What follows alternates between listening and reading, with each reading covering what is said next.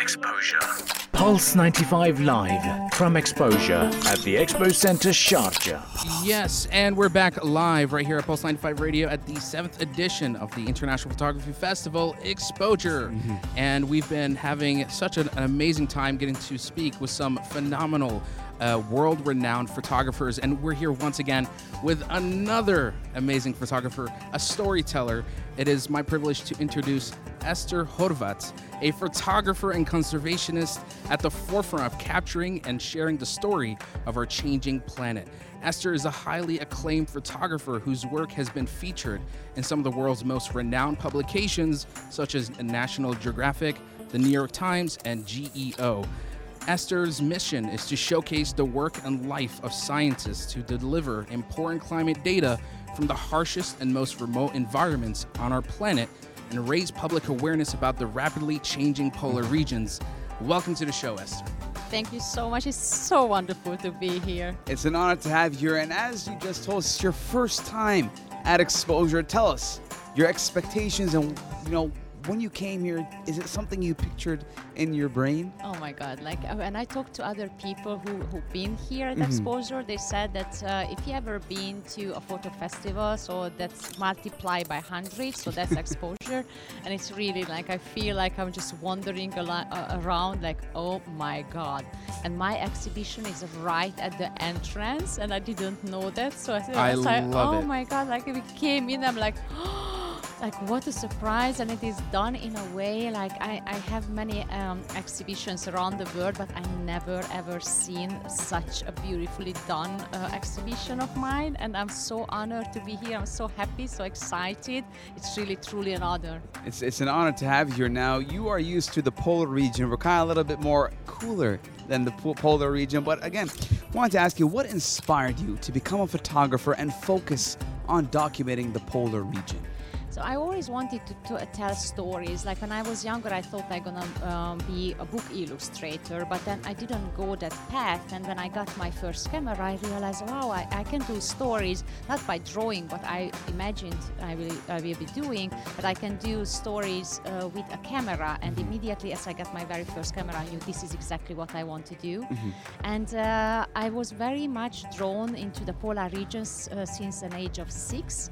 But uh, I, I was born in Hungary, and being a girl, uh, uh, I was born behind Iron Curtain at that time, so it was impossible to imagine for me uh, uh, being a polar photographer.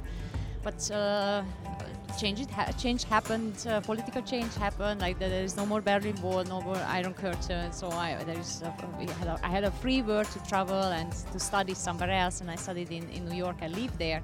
And uh, while I lived in New York uh, in 2015, I got my very first assignment to the polar regions, going to the Arctic Ocean, and that was a love at absolutely love at first sight. And since then, I've been on 18 expeditions in Oh the Arctic 18, wow. and in Antarctica. I barely traveled twice in my lifetime. no, that's amazing. Uh, I got the chance to see your exhibition right here, right when you step into the festival. It's called Polar Night, and uh, I, I get this feeling when I'm watching, and when I'm looking at the ph- photographs. It reminds me of John Carpenter's uh, sci-fi horror, The Thing. You know, a bunch of scientists in a remote, secluded area, uh, the, in a world that feels unknown and almost uh, untamed.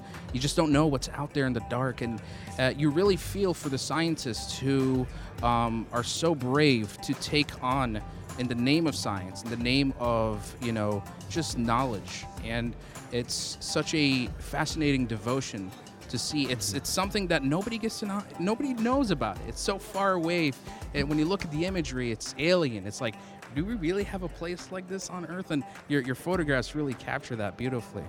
Thank yeah. And, and obviously, again, uh, you know, when you're going to these polar regions, I would expect that you would face a lot of challenges. Now, what kind of challenges did you face going to these polar regions? Whether it was the weather, the climate, you know, where did you guys live? You know, how did you take your equipment around? I- I'm, I'm, I'm intrigued. I would love to know. I think one of the challenges is absolutely the cold. So Mhm. how to deal, how you deal with the cold, and several times we can have minus 55 Wow. uh, Celsius with wind chill. So how you protect your hands because the a camera is metal, so metal um, transfer um, temperature very quick. Mhm. So how you protect your hand? That's one challenge. The other challenge, some location we can uh, travel with a very limited weight. Okay. So how make sh- how do I make sure that I have everything what I want? So it's usually my private things which suffer. So I, uh, camera equipment first, and whatever uh, space I have left, and I pack my personal stuff. But uh, these are mainly the, the challenges. And I also want to ask obviously, you don't go over there and then everything is just ready for you. Just take picture, picture, and you keep going. No, you have to sit there and camp and wait for the right moment. How long are these sittings waiting to capture the moment that you think, yep, that's the picture? So the exhibition, what we have here, is uh, from an ex- expedition where I participated three and a half months long. Wow. And I love to go for expeditions which are that long because you have the time to capture everything what you have in head. And every time when I go on an expedition, I have the pictures already in my head. I know what is the story I want to tell, which are the elements I'm looking for. So you have to really wait for it. And many many times, like it, it can be hours, it can be days, it can be weeks until the moment happened. What I was waiting for because I work um, photojournalistic, so I just wait for the moment to happen.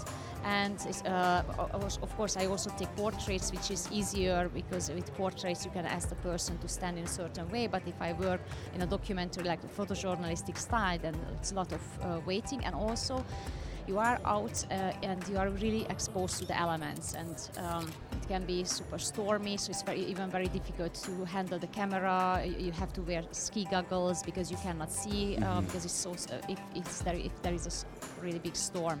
And I'm sure there's even like this uh, struggle to balance uh, capturing something that's um, scientific, but also making it visually compelling so that the public can be engaged and, and, and feel like they're learning something. They can be educated by the, the personal projects that you put out there.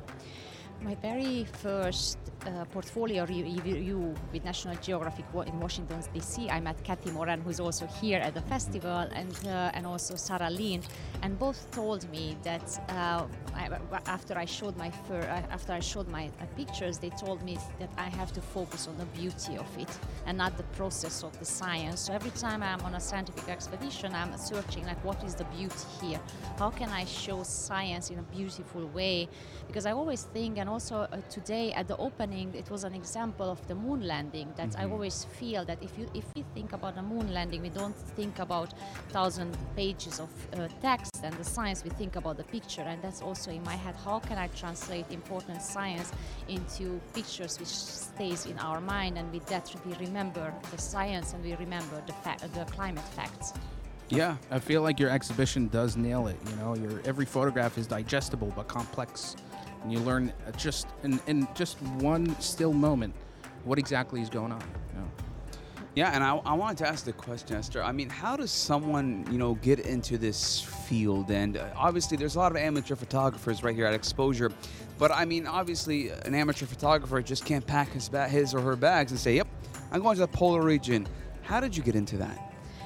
It's, I think it's very important. Whatever photography you do, you have to uh, you have to focus on the on the topic you really love to do, and then to show that uh, to show also editors you want to work with that that's really what you want to do. And for me, uh, it was of course I was not going on expedition to show that this is what I want to do because it's very difficult to get in. But what uh, I always knew that I want to work with people. I want to show the group of people. I had the love for polar regions in my heart, but I didn't uh, even know how it is possible. Wow. And for me, actually, it, it happened that I get an assignment, but at the moment when I get an assignment, I went already to many portfolio reviews showing the um, the work focusing on uh, people, focusing on science. Uh, I worked with biologists, scientists already before, a group of people, so I was a kind of good fit for that assignment, which I got from Audubon magazine. But right after that, I did a lot of research, like research, research, research. How can I go back to the polar regions? But f- of course, it was easy for me because I had already one assignment. I already accomplished one expedition, s- so I could show to institutes I wanted to work with that I already did one.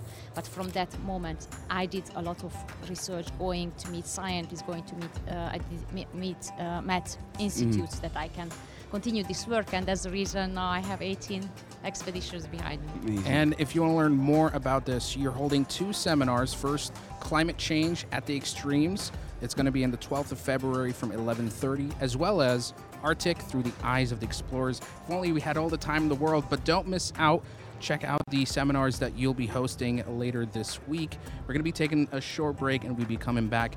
Esther Horvath, thank you so much for being here. It's been an absolute pleasure, and we hope that you enjoy the rest of the exposure event. Thank you so much, and I also want to encourage everyone that I'm I'm very approachable. So if Yes, anyone has uh, a question during the exposure, I'm, I'm here every day. So I'm very happy to talk.